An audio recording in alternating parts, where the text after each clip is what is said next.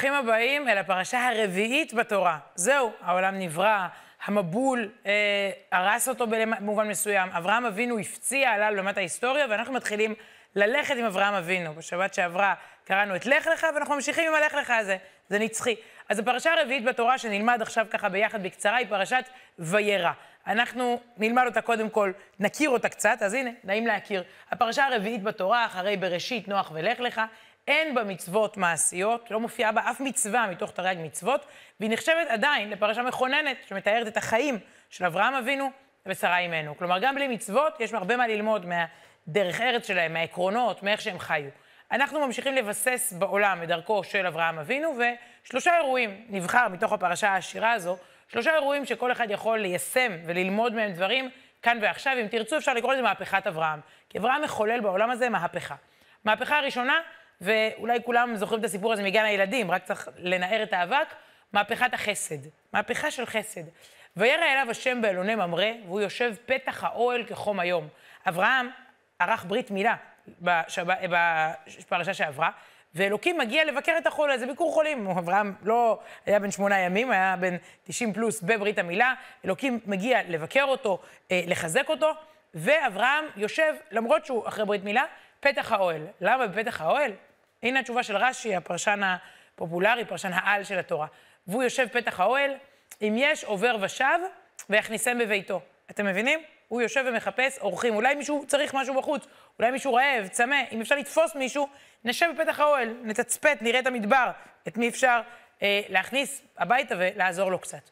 אומר על כך רבי עובדיה ספורנו, פרשן איטלקי של התורה.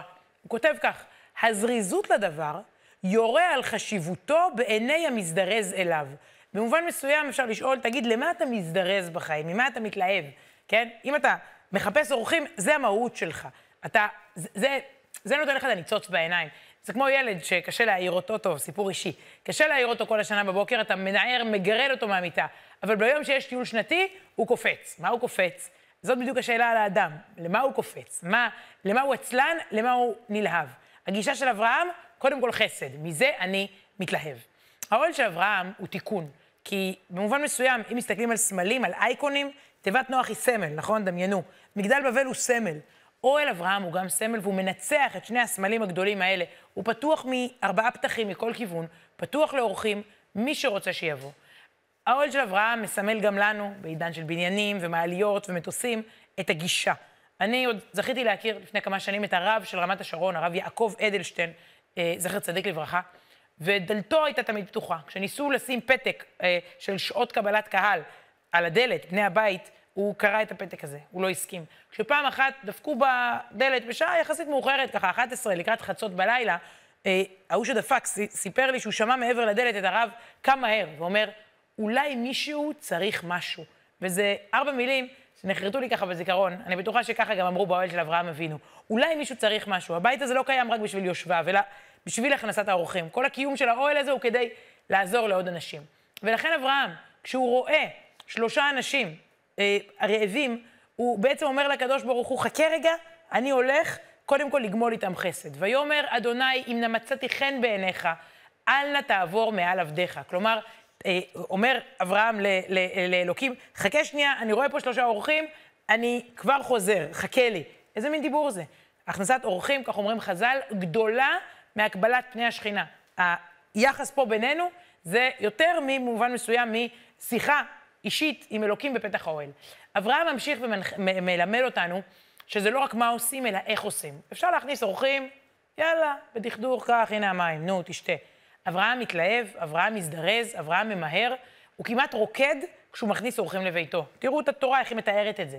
וימהר אברהם האוהלה אל שרה, ויאמר מהרי, שלוש שאים קמח סולת לושי ועשי עוגות. הוא ממהר, היא ממהרת. ואל הבקר רץ אברהם, הוא לא הולך אל הבקר, הוא רץ. ויקח בן בקר, איזה? רך וטוב, הכי טוב שאפשר לעשות. וייתן אל הנער, וימהר לעשות אותו. נסו לספור כמה פעמים המילה למהר, למהר, למהר. ויקח חמאה וחלב ובן הבקר אשר עשה, וייתן לפניהם. והוא עומד עליהם תחת העץ, ויאכלו. אברהם ממש אה, מחכה ומחפש אה, במובן מסוים את ההזדמנות, וכשיש לו, הוא קופץ עליה. כמו איזה בעל עסק שמתלהב, שבא איזו עסקה שמנה וטובה, זה העסק שלו בחיים. המהפכה הזאת, אמרנו, זו מהפכה של חסד, הנה תראו הגדרה יפהפייה אה, של הרב ירוחם ליבוביץ' ממיר, שמגדיר את המהפכה שאברהם עשה בעולם שהיה תחרותי ורכושני וגזלני ורצחני, אברהם קובע כללי משחק חדשים. הכנסת האורחים של אברהם מציגה מהפכה עולמית שלמה בתחום החסד. כאשר אברהם נותן דבר מה למישהו, הוא בעצם מקבל מכך, הוא נהנה מנתינה לאחרים. שימו לב להגדרת המהפכה. לא אני המיטיב עם זולתי, אלא באמת האחר הוא המיטיב עמדי. כך אמר הרב ירוחם ליבוביץ', וזה מסר לדורות. כשאנחנו מברכים ברכת המזון, בחלק מן העדות, עדות אה, ספרד, עדות המזרח, נהוג לומר בסוף ברכת המזון, לברך את השולחן. איך? הרחמן הוא יברך את השולחן הזה, בסוף הסעודה, ככה אומרים. את השולחן שאכלנו עליו, ויסדר בו כל מעדני עולם. ויהי כשולחנו של מי? שולחנו של אברהם אבינו עליו השלום. מה זה אומר? כל רעב ממנו יאכל, וכל צמא ממנו ישתה, ואל יחסר ממנו כל טוב לעד ולעולמי עולמים, אמן. אנחנו מברכים את בעל הבית, שיזכה להיות כמו אברהם, שיהיו פה כל המעדנים, אבל העיקר שהמעדנים האלה יהיו לרעב ולצמא נתינה החוצה. אנחנו אמורים להיות בניו של אברהם, להמשיך בדרך החסד. אלפי שנים אחר כך, בלוס אנג'לס, בתיכון יולה, אה, אני רוצה לראות דוגמית קטנה של סרטון שרץ חזק מאוד בארצות הברית, אני חושבת שבארץ פחות שמעו על הסיפור הזה. חוליו קסטרו הוא מורה, מורה לא יהודי, באותו תיכון, שכל יום נגרר לבית הספר ארבע שעות בתחבורה ציבורית. התלמידים שלו בתיכון גילו שהוא קם בארבע וחצי בבוקר, הוא חוזר אחרי שהילדים שלו ישנים, והם הפתיעו אותו, הביאו את uh, ילדיו והביאו שוטר, והוא עדיין לא הבין מה קרה שם. וכשהוא יצא, לקח לו הרבה זמן לקלוט, כפי שתראו, שהוא מקבל מפתח לרכב שהולך להיות שלו. הם גם קנו לו דלק לשנה וביטוח, ואני חושבת שהדוגמית הזאת של שוב, לראות את הזולת, להתלהב ולמצוא מה חסר לו, זה נמשך מהאוהל של אברהם עד לרכב, החדש של חוליו, הנה דיווח מהטלוויזיה המקומית שם. Where's MJ? Yeah, I think. Wait, I know. Was there an issue going on over here? I it. No. Everything's yeah, cool. I feel like. Oh! oh! Hold up! Can I have your attention, please? Your undivided attention. I have a vehicle right here illegally parked. We need to move it. Hey, whose car is that so we can keep going? Oh, so that's mine. Josh? Who's yeah. it? Yours? Yeah. Oh. Oh. Why is it there, dude? You're kind of slowing yeah, park down. Mr. Cash, we have we have one, uh, one more one more uh, here, guys. Yeah, they have one more good free. What's going on here? All right, guys, step back real quick. Stay where you're at. Stay where you're at. He's got one more thing for you. Hey, we know you're from Peru, right? Yes. And so we found this. We thought this was a special little thing to give you as a gift, right? So why don't you open that up? Just break it. Why don't your kids help you? Why don't you guys want to smash that and rip it apart, this pinata, and see what's inside? Okay, pull it out. What is that? Candy? Yeah. And that. Oh wait, hold on. What is it with that? Hold on. Let me see that real quick. Hey Josh, do you want to give him that last gift? Um, here, just let him have him open it. Why don't you go ahead and open it? Thank you. All right.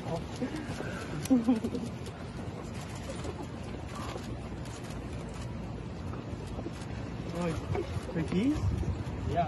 Why? Why, Josh? That's the button. Uh, the key? Can you guys scoot back a little bit? Back up, back up, back up. Yeah, yeah. This is actually your car. אז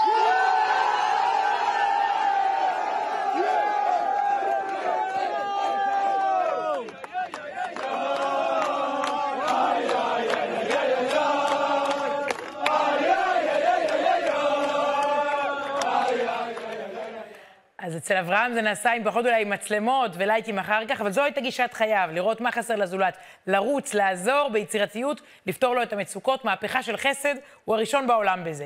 יש עוד מהפכה שהפרשה מבשרת עליה, מהפכת הצחוק. צחוק זה לא צחוק, צחוק זה דבר מאוד מאוד רציני.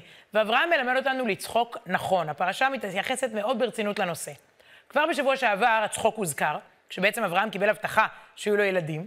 ויפול אברהם על פניו, ויצחק. איך זה יכול להיות? ויאמר, ויאמר בליבו, על לבן מאה שנה ייוולד, אדם בן מאה ילד ילדים, ואם שרה הבת תשעים שנה תלד, זה דבר מצחיק. אני ילד בגיל מאה, שרה תלד בגיל תשעים, נו באמת. השבוע, אותם שלושה אורחים שמגיעים ובעצם אוכלים אצלו אה, באוהל, והוא ככה גומל איתם חסד, הם בעצם שלושה מלאכים, הם שלושה שליחים, שנשלחו לשליחויות מסוימות. אחד מהם נשלח כדי להגיד לשרה שבעוד שנה היא תלד בן זכר. ושני העקרים המבוגרים האלה, שכבר חשבו באמת שאין להם תקווה, שומעים את הבשורה מהמלאכים ו... וצוחקים. ותצחק שרה בקרבה לאמור. אחרי בלותי, בלותי הייתה לי עדנה, אחרי שאני כבר בלה וזקנה, תהיה לי עדנה, ואדוני זקן. היא צוחקת בקרבה, עמוק בשקט, בפנים, לא בקול רם. היא לא צוחקת להם בפרצוף, למלאכים האלה, לשליחים האלה. אבל בקרבה היא אומרת, נו באמת, בגילי, אני זקנה, אדוני זקן. אלוקים לא מוכן שצחוק כזה יעבור בלי תגובה. ויאמר השם אל אברהם, למה זה צחקה שרה לאמור, האף אמנם אלד ואני זקנתי? רגע, שימו לב שהיה כאן שינוי, כן? היא אמרה ואדוני, מי זה אדוני? זה אברהם, בעלי. היא אמרה בעלי זקן. אלוקים אומר רק שהיא אמרה שעל עצמה זקנה. הוא משנה פה את הטקסט שלה בשביל השלום, בשביל השלום בית. אפילו שהם בני 90 ובני 100. בשום גיל אנחנו לא מעליבים את אחד מבני הזוג, לא מצטטים, לא מרכלים. אז כששרה, שרה אומרת לעצמה, אדוני זקן, מיד אלוקים מצטט אותה בצורה יותר מעודנת. זה גם מסר אה, לנו עד היום, זה ככה בסוגריים. אבל רגע, מה, מה עם הצחוק הזה? זה מטריד. היא צחקה, ואלוקים מגיע לאברהם ואומר, מה, למה היא צחקה? התורה זה מאוד מעניין, כשהתורה עושה סטופ, אי אפשר להמשיך, כדאי גם לנו לעשות סטופ. כי אה, מלחמות של אלפי שנים, טק טק, התורה בקושי מתעכבת על כל מיני מלכים שהיו והלכו, ופתאום יהיה איזה צחוק קטן פנימי, עכשיו, עצרו. אז כשאתה צוחק בקרבך, כנראה קורה פה משהו. אתה מקטין ולא מגדיל, אתה מכחיש את המציאות ולא מאמין. ושרה לא, זה לא מתאים ששרה אימנו תצחק בקרבה. ואז אלוקים ניגש גם אליה, ותכחש שרה לאמור, לא צחקתי, כי יראה היא פחדה. לכן היא אומרת, לא, לא צחקתי. ואלוקים אומר לה, לא, כי צחקת. אתם מבינים מה קורה פה? התורה מבזבזת במרכאות פסוקים על שרה צחקה, אלוקים אומר לאברהם, הוא אומר לשרה, שרה אומרת, לא, אני לא צחקתי. ואלוקים, אומר, כן, הוא אומר לאלוקים, יש לך צחוק פנימי. זה בעצם איזה ציניות, איזה זלזול. צריך לשים לב לצחוק הפנימי בתוכנו, שבעצם מקטין, מחליש את המציאות. אי אפשר. אנחנו רוצים שאת תלדי ושאברהם ילד, יש פה את יצחק, צריך להיוולד. זה לא ילך אם אנחנו נצחק בקרבנו. דברים גדולים לא יקרו אם נצחק בקרבנו. והצחוק הזה ממשיך ללוות, כי ברוך השם, יצחק נולד. ויקרא אברהם את שם בנו הנולד לו, אשר ילדה לו שרה, נו, איך הוא קרא לו? יצחק. ותאמר שרה, צחוק עשה לי אלוקים, כל השומע יצחק לי. זה באמת מצחיק, אבל זה מצחיק במובן אחר. לא ציני, לא מגעיל, לא מזלזל, לא מקטין, לא ממורמר כזה. זה צחוק של שמחה, של אמונה, של וואו, יש תקווה. הרי אם לא היה לאברהם ושרה המשך, גם אנחנו לא היינו פה. הפרויקט הזה נהיה איזה אפיזודה חד פעמית, היה פעם איזה זוג כזה, תמוה, שניסה לבסס אמונה, ופוף, זה נגמר. עכשיו, אברהם ושרה כבר מבוגרים, הילד הזה יהיה יתום, אה, בגיל צעיר יחסית, על פי, כאילו, בצורה רציונלית, ועל כתפיו של התינוק הזה, כל עתיד האומה, זה באמת מצחיק. אבל מצחיק במובן של, של פליאה, של עידוד, של, של אופטימיות. קורא את הפרשה הזו לפני כ-200 שנה, בגרמניה, הרב שמשון רפאל הירש, ואומר לנו, זה בסדר שלילד היהודי הראשון הזה קוראים יצחק, כי זה באמת קצת מצחיק. תראו את זה ב- בלשון שלו, כך הוא כותב. ראשית העם היהודי, הרי היא מגוחכת. תולדותיו, ציפיותיו, תקוותיו וחייו. הן יומרה נוראית ומגוחכת מבחינה ריאלית ושכלית.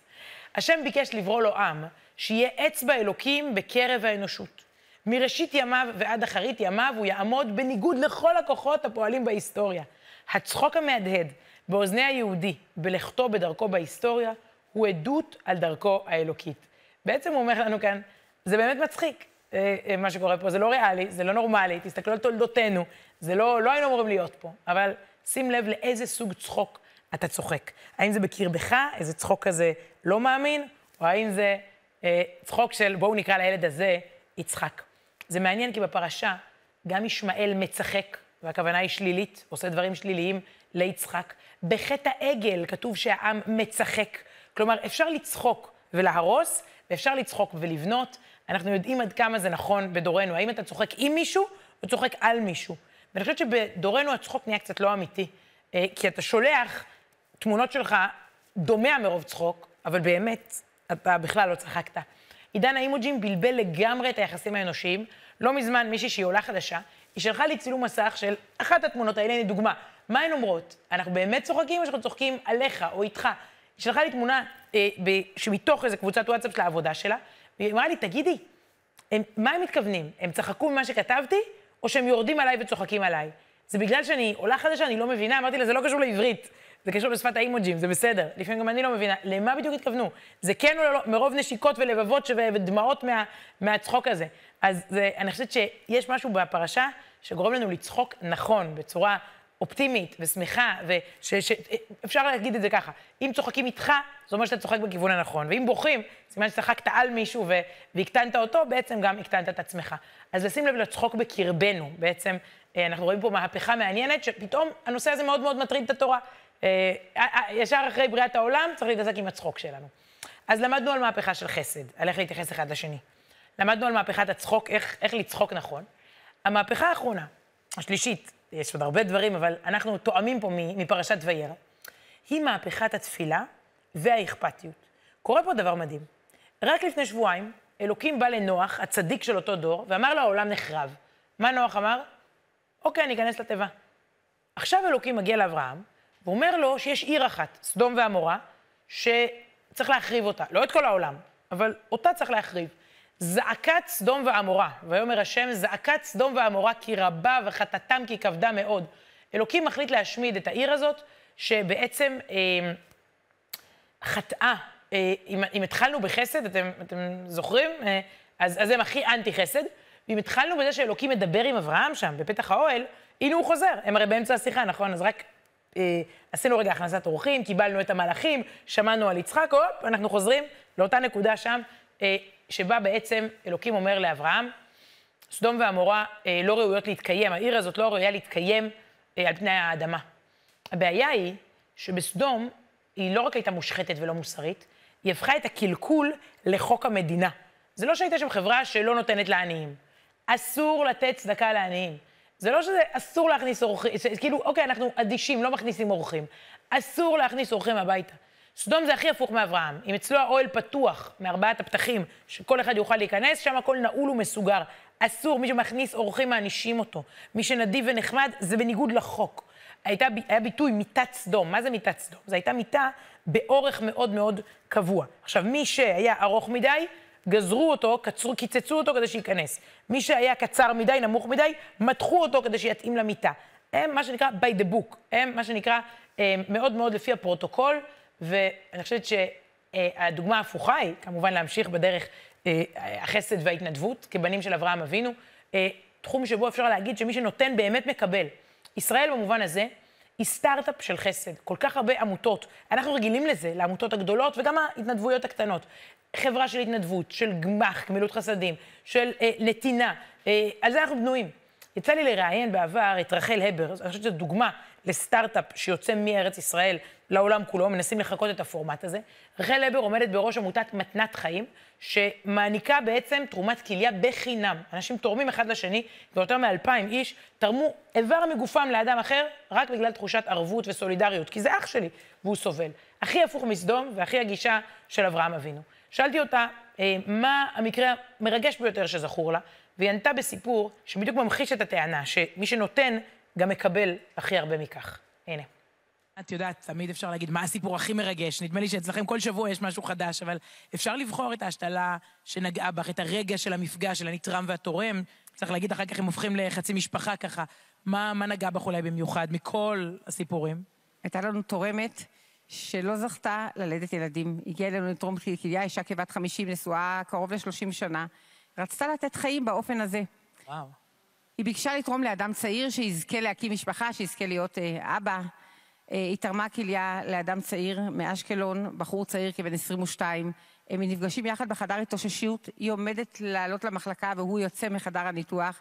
הוא פוקח עיניים ואומר לה, תודה רבה, אימא. והיא פורצת בבכי והיא מספרת לנו מאז כל שבוע, הוא מתקשר, שבת שלום אימא, שנה טובה אימא, והיא אמרה, זה בעלי ולי, אה, אף פעם לא קראו לי אימא. והוא הסביר לה, יש לי את האימא הביולוגית שילדה אותי, ויש את האימא שהעניקה לי חיים. וואו. זה אחד הסיפורים שמאוד, אה, כן, נגעו לי. סיפור אחד מתוך אלפיים, ומול גישת החסד הזו, האברהמית, אה, סדום ועמורה מתנהגות אחרת, ופה אלוקים אומר, צריך להשמיד אותם. עכשיו תראו את התגובה של אברהם. ויגש אברהם ויאמר, למי הוא אומר? לאלוקים. האף תספה צדיק עם רשע? אולי יש חמישים צדיקים בתוך העיר, האף תספה ולא תיסע למקום למען חמישים הצדיקים אשר בקורבה? מתחיל משא ומתן עם אלוקים. ועוד אומר לו, חלילה לך מעשות כדבר הזה. שוב, זה אברהם אומר לאלוקים, לא להפך. להעמיד צדיק עם רשע, והיה כצדיק כרשע. חלילה לך, השופט כל הארץ לא יעשה משפט? אברהם מטיח בעצם באלוקים, איך אתה יכול לעשות את זה? בוא נחפש שם צדיקים. ויאמר השם, אם אמצא בסדום חמישים צדיקים בתוך העיר, ונסעתי לכל המקום בעבורם. מתחיל משא ומתן, בסוף גם עשרה צדיקים אין שם. אברהם יורד בהצעת מחיר, העיר נחרבת, רק אותו לוט ניצל. אנחנו לומדים פה דברים מדהימים. קודם כל, אברהם מלמד אותנו שאתה מוחה, ומותר לדבר, אה, ומותר לבקש, ומותר לשאול. זה כיוון ראשון שהתפילה הזו מלמדת אותנו. אה, הרי סדום זה האנטיתזה לאברהם. הוא צריך לשמוח שהסדום הזאת נהרסת. זה, הם, הם, הם אנטי חסד, לא. הוא מתפלל אפילו עליהם, והוא מעז לדבר גם כלפי השמיים כשמשהו מפריע לו. זה לא מעיד על כפירה, הפוך, זה מעיד על אמונה, על קשר. הדבר השני הוא שזאת בעצם התפילה הראשונה בהיסטוריה. נוח לא התפלל, אולי הוא לא חשב שזה יעבוד, אולי הוא לא מכיר את ה... הוא אמר, טוב, השם החליט שיהיה מבול, ככה יקרה, חבל להתאמץ. אברהם מחדש פה עוד סטארט-אפ של תפילה, של אכפתיות. אם יש גזרה, אני מנסה לשנות אותה. בואו ננסה למצוא צדיקים, בואו ננסה להעלות טיעונים. ויש עוד נקודה אחרונה. נראה שהתפילה הזאת לא הועילה. היא לא עשתה שום דבר. סדום הרי נהרסה, נכון? אברהם נכשל. שימו לב, לוט כן יצא, נכון? אחד יצא משם. אה, זה דבר די מדהים. לוט ניצל, כתוב, ויזכור אלוקים את אברהם, וישלח את לוט מתוך ההפכה. מי יוצא מלוט? מואב, זה הופך לעם גדול. ממנו יוצאת רות המואבייה, הגיורת המפורסמת, הסבתא של, הסבתא רבא של דוד המלך. 700 שנה עברו בין אותה תפילה כושלת של אברהם, עד שיצא דוד המלך. אבל 700 שנה זה, זה כהרף עין שמסתכלים בזום אאוט ממעוף הציפור. זה רעיון שיכול לעזור להרבה אנשים שמחכים, שמתוסכלים, שמרגישים שהם לא מצליחים למלא את בקשתם. הסיפור הוא ארוך יותר וגדול יותר מאיתנו, והנה, אותה תפילה של אברהם מחוללת, אה, בסופו של דבר, מביאה את דוד המלך. אז אנחנו, באמת, אי אפשר להגיד שהקפנו את הפרשה המדהימה הזאת, אבל טעמנו ממהפכת החסד של אברהם, שמכונן פה יחסים חברתיים חדשים של נתינה, ממהפכת הצחוק, הצחוק הנכון והאופטימי, וממהפכת התפילה והאכפתיות שלו. אנחנו בשבוע הבא עם פרשה מרתקת גם היא, חיי שרה. היו עמנו.